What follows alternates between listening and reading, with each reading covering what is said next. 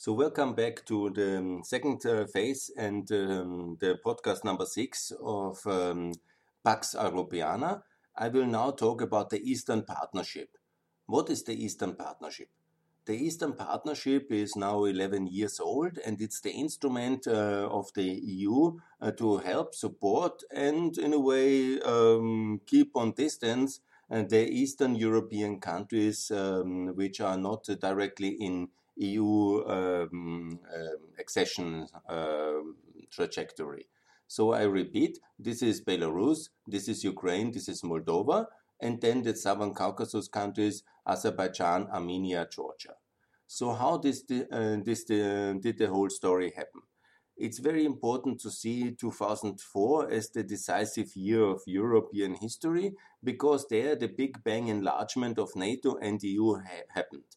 First, we had seven new countries in NATO in 2004, and then we had uh, in March, and then we had uh, in May, we had 10 new countries in the European Union.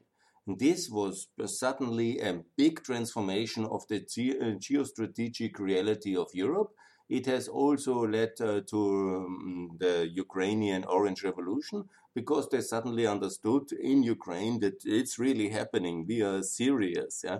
It's really done. NATO and EU enlargement. It has also happened uh, that the counter reaction of Russia came because uh, Putin at that time was uh, stabilizing his power grip, his autocracy, and then he saw, wow, they are coming in a way. Uh, and of course, um, it should not be an argument against enlargement. It should be for more enlargement. Yeah, because we this was the choice of these countries to join. We had the courage to include them. Now it's going economically, strategically much better. But obviously, uh, it's a situation where some in Europe and in Brussels have uh, maybe made a deal or not. I'm not uh, privy of any kind of internal information. But the idea was, and then when we do these 10 countries, we will not allow more countries further east, especially ex-Soviet countries, into the uh, European Union and NATO. And so basically what was created in 2004, and I was already against that very much back then, it was the so-called uh, Eastern neighborhood. The same what we have now in the south of Europe, we have the southern neighborhood, and the commissioner back then was uh, Ferrero-Waldner from Austria, and she had this kind of idea. Obviously, it was a good way to call it. Neighborhood sounds nice. And it was a way to support financially. And it was, in a way, seen um, that uh, we have now too much to do with the 10 new countries. And obviously, Russia might not like it. And so this neighborhood was the compromise we did.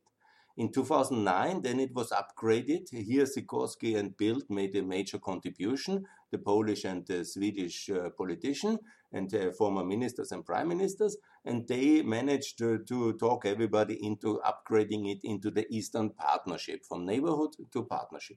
So that was also very good because it was the next level to improve. It has, of course, not helped very much. The Moldovans really tried to get into the EU status and uh, later, of course, in 2014, it was also done. So the third level then was to have, because uh, the EU didn't really want to give EU potential candidate, they decided to give this new instrument of deep and comprehensive free trade agreement.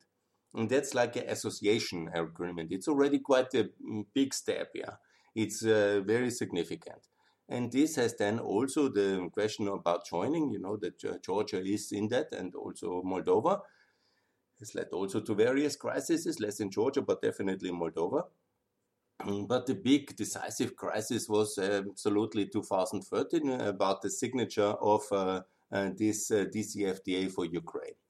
Ukraine, from the Russian perspective, is Russia, and they want to keep that. And so that was seen as a step too far. And so all this crisis has escalated, and then the management of the crisis and uh, from the um, from um, the very incompetent uh, Yanukovych and then Putin very aggressively moving in, and then it all escalated, and the Ukrainians were fighting for freedom, and all escalated into uh, this um, basically a revolution. And uh, then it was decided ultimately by the weakness of uh, Yanukovych running off with his money uh, to Russia. And then, yes, we have European Ukraine. Some in Europe might not like it, but the Ukrainians like it very much. They want to live under European conditions of prosperity, freedom, rights. They don't want to know, they don't want to live under Russian conditions. They know that very well. You know, until 2013, there was a lot of interaction, and there still is, uh, culturally, media wise, knowledge wise. So they have decided and they have made the choice for us in many ways. Sorry. Excuse me. So the situation is like this. We have then seven years of Eastern Partnership support, yeah, and it was going quite well. There's a lot of regional activity. Nobody really uh, accepted my proposals, which I tried a long time to integrate the Eastern Partnership then in the Southeastern European project. I've published many articles together with many friends, and uh, unfortunately, it was not done. And then we have again a decisive year, the year 2020, not only for the corona, but also because of the elections in Belarus and the war in the Southern Caucasus between Armenia and Azerbaijan. So obviously, with these um, two major crises in the Eastern Partnership, three countries in a major crisis, anyhow, I think it's time to rediscuss what is the Eastern Partnership. Is it really working? How fair is it uh, to um, uh, reject the EU uh, future of Moldova, Ukraine, and Georgia? This is absolutely unacceptable in my point of view. And how wise it uh, to treat these three crisis countries two of them allied uh, with Russia in the um, uh, opponent organization of NATO, the so-called CSTO, um, and also in their trade integration system of Russia, that's Armenia and Belarus. And how serious is that? That we treat all these six countries the same, and that shouldn't be. I think it's basically, uh, in a way, the end of uh, the present ERP and also the start of a new ERP. Because in principle, the concept of a Eastern Partnership is very good, and I will explain what we should do.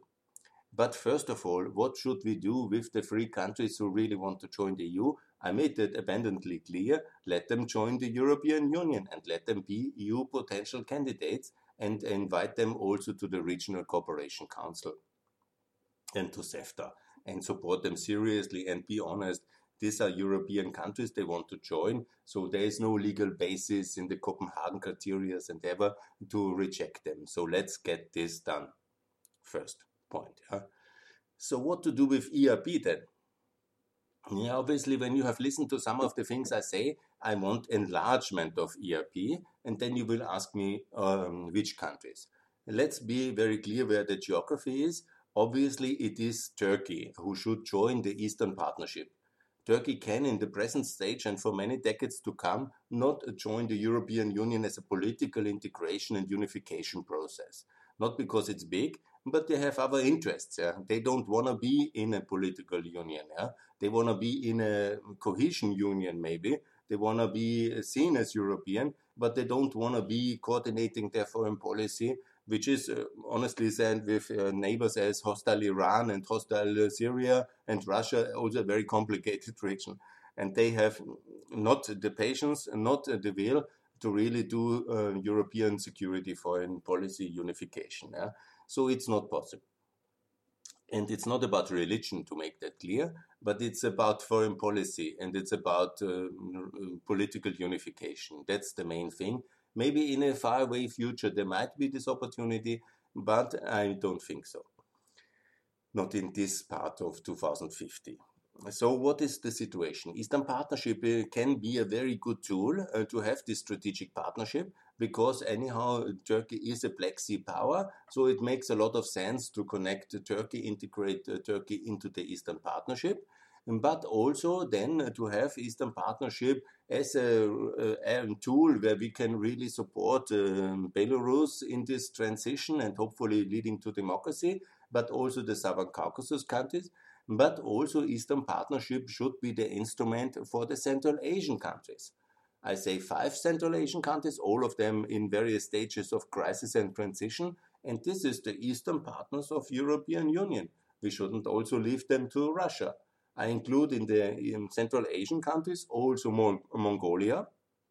Obviously, there is no other option for Mongolia to work with anybody but Russia on um, uh, also China or with us, and why should we not support Mongolia in this instrument? It's working very well. The instrument per se is very working very well. then we have also uh, the country of Afghanistan and Pakistan. And uh, you know that's obviously countries we don't know really what to do with. Yeah, we always go into Afghanistan, then we withdraw, then we go back. We have now the third withdrawal a bit in this moment, hopefully not, and then we really don't know. So what I call is Afghanistan. Made the case already to treat it like a Central Asian country in terms of OSZE membership, but also to include it into the Eastern Partnership. Now comes Pakistan as well. It's an obvious candidate, and obviously not India because India is very big. We need a separate policy with India. We need also a separate policy against hostile Iran. So basically, mm, the Eastern Partnership should be an instrument from Turkey up in the arch towards Eastern Europe to Central Asia via the Caspian, uh, South uh, Afghanistan, Pakistan. This area in one tool, treated as one region, and make sure that the EU is supporting it with this very well uh, working tool of Eastern Partnership. because don't forget, Eastern Partnership as a tool, regional cooperation, meetings, various budget lines uh, for transport, for energy, for all these things, it's working very well. So Eastern Partnership is a success. Just the membership is not appropriate. It shouldn't be the Eastern Partnership uh, budget line for Ukraine uh, Moldova and Georgia, but the EU accession uh, budget line and instruments. And for the other countries, it should not be like uh, we need a new strategy for Central Asia, which is not working. We have written a paper. I'm sorry, it's getting too long. Uh, my capacity to speak consistently is maybe I need some water. So, anyhow, beyond my own limitations, what is needed is uh, what I call ERP 14, and it's quite clear. It can be also that Ukraine and um, uh, Georgia, Moldova stay in the Eastern Partnership uh, and also go to the European Union because they have also interests in this area. So I wouldn't exclude that. But obviously, Central Asia, Mongolia, Afghanistan, Pakistan in the Eastern Partnership, and Turkey as well. In Turkey, I would like to add this, has a lot of interest there. They have created this own Turkic Council where all these Eastern Partnership and Central Asian countries are members, or not all of them, but uh, uh, most of them. And you know, it's fitting very much the strategic priorities of Turkey. So Eastern Partnership is really the right tool for Turkey, for Europe, and for Central Asia. So I call for ERP enlargement. Thanks a lot.